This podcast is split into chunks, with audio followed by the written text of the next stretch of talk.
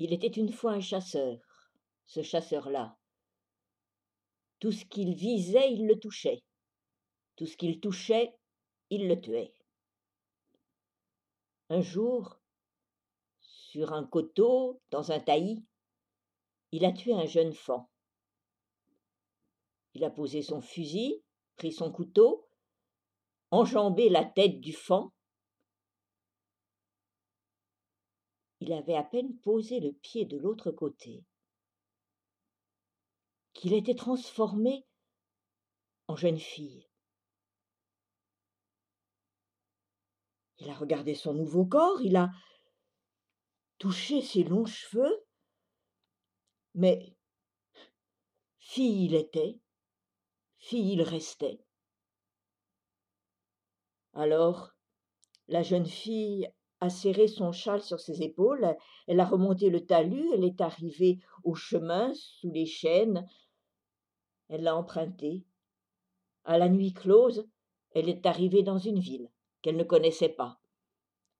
Elle a rencontré une vieille, et la vieille lui a dit hum, Tes parents sont bien imprudents, jeune fille, de te laisser sortir comme ça seule en pleine nuit. Alors elle a répondu Je n'ai pas de parents. S'il vous plaît, accueillez-moi. Je vous aiderai, s'il vous plaît. Et la vieille l'a recueillie, et elle n'a pas eu à se repentir. La jeune fille était aussi douce que sage, et belle, si belle. Le rue devint très emprunté. Tous les jeunes gens de la ville y passaient en sifflotant et, en passant, jetaient un coup d'œil par la fenêtre pour voir s'ils ne l'apercevraient pas. La réputation de la jeune fille est vite arrivée au palais. Et le prince, fils du roi, est tombé amoureux de cette jeune fille sans même l'avoir vue. Ils se sont mariés.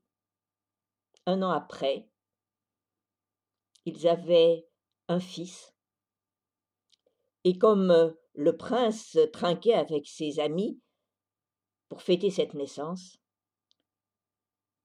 sa femme a senti sur son cœur le poids de la nostalgie.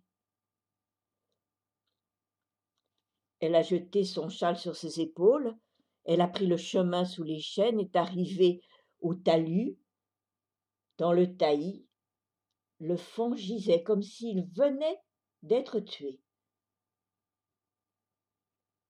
Elle a enjambé le torse du fond. Elle avait à peine posé le pied de l'autre côté qu'elle s'est sentie grandir, forcir.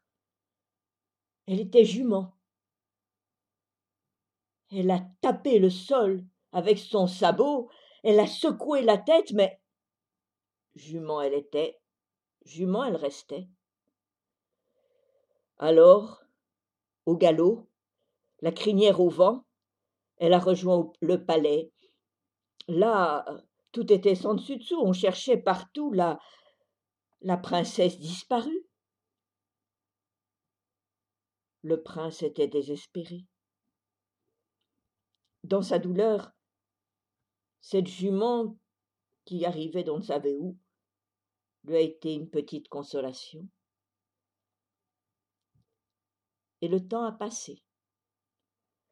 La jument a donné naissance à un poulain. Tout de suite, le prince, fils du roi, a donné ce poulain à son fils. Le poulain tétait encore sa mère quand un palefrenier a voulu le monter. La jument a rué, le palefrenier a pris un fouet, la jument s'est enfuie. Elle a galopé sur le chemin sous les grands chênes. Elle est arrivée au talus. Le fan était là comme s'il venait d'être tué. Près de lui, le couteau n'avait pas la moindre trace de rouille, le fusil pas la moindre trace de moisissure. La jument a sauté au-dessus du ventre du fan. À peine ses sabots avaient-ils touché l'autre côté qu'elle était transformée en chienne féroce. Et la chienne a rejoint le palais. Personne ne pouvait l'approcher, sauf le fils du prince, petit-fils du roi. La chienne dormait dans sa chambre. Le temps a passé. La chienne a eu deux chiots.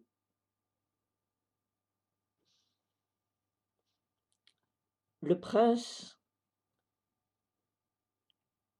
le fils du prince, petit-fils du roi, aimait beaucoup la chasse. Il partait très souvent sur son cheval, accompagné de ses trois chiens. Un jour qu'il poursuivait un lièvre, la chienne a suivi le lièvre et l'avait presque rattrapé dans un taillis.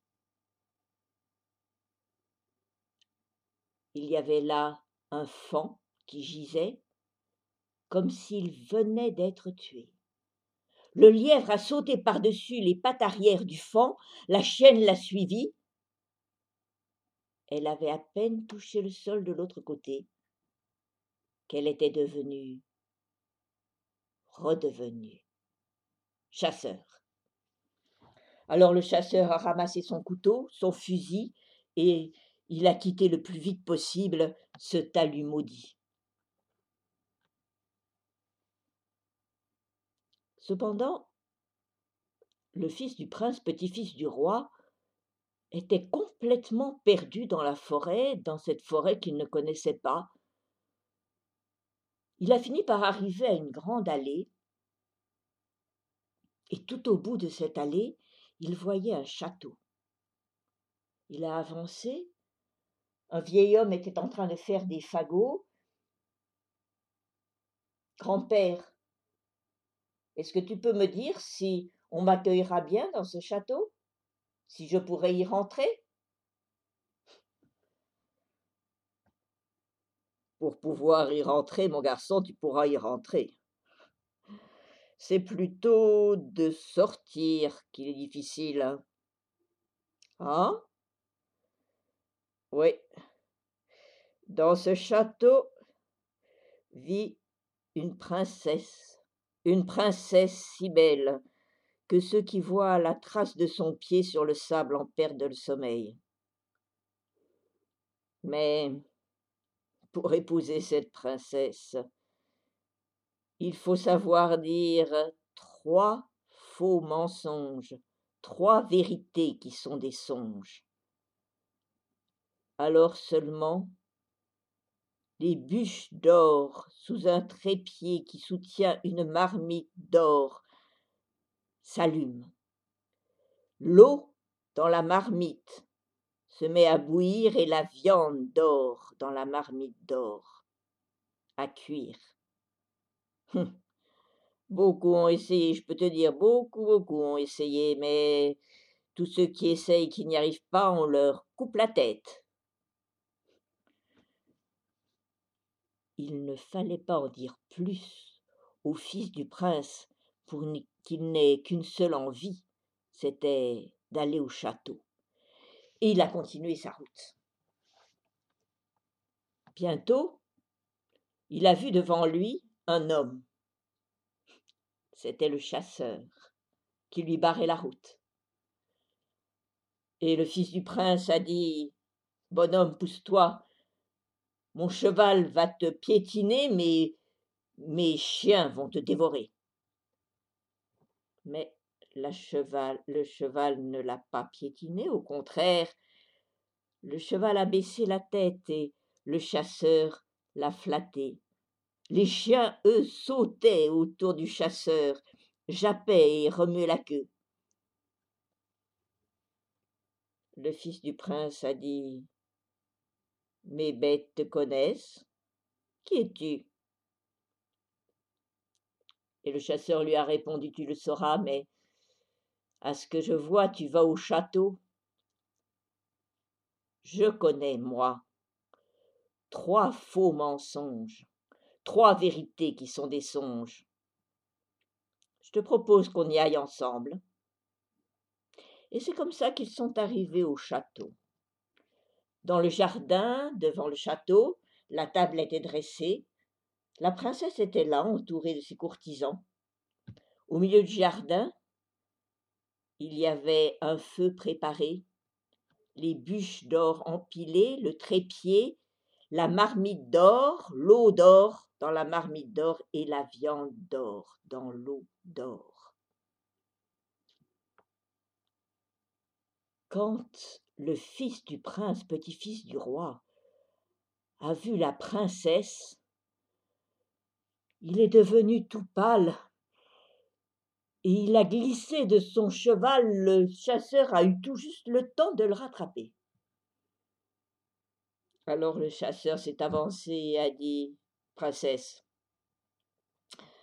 mon jeune ami n'a pas la force de te parler, est-ce que tu permets que je parle à sa place? La princesse a accepté.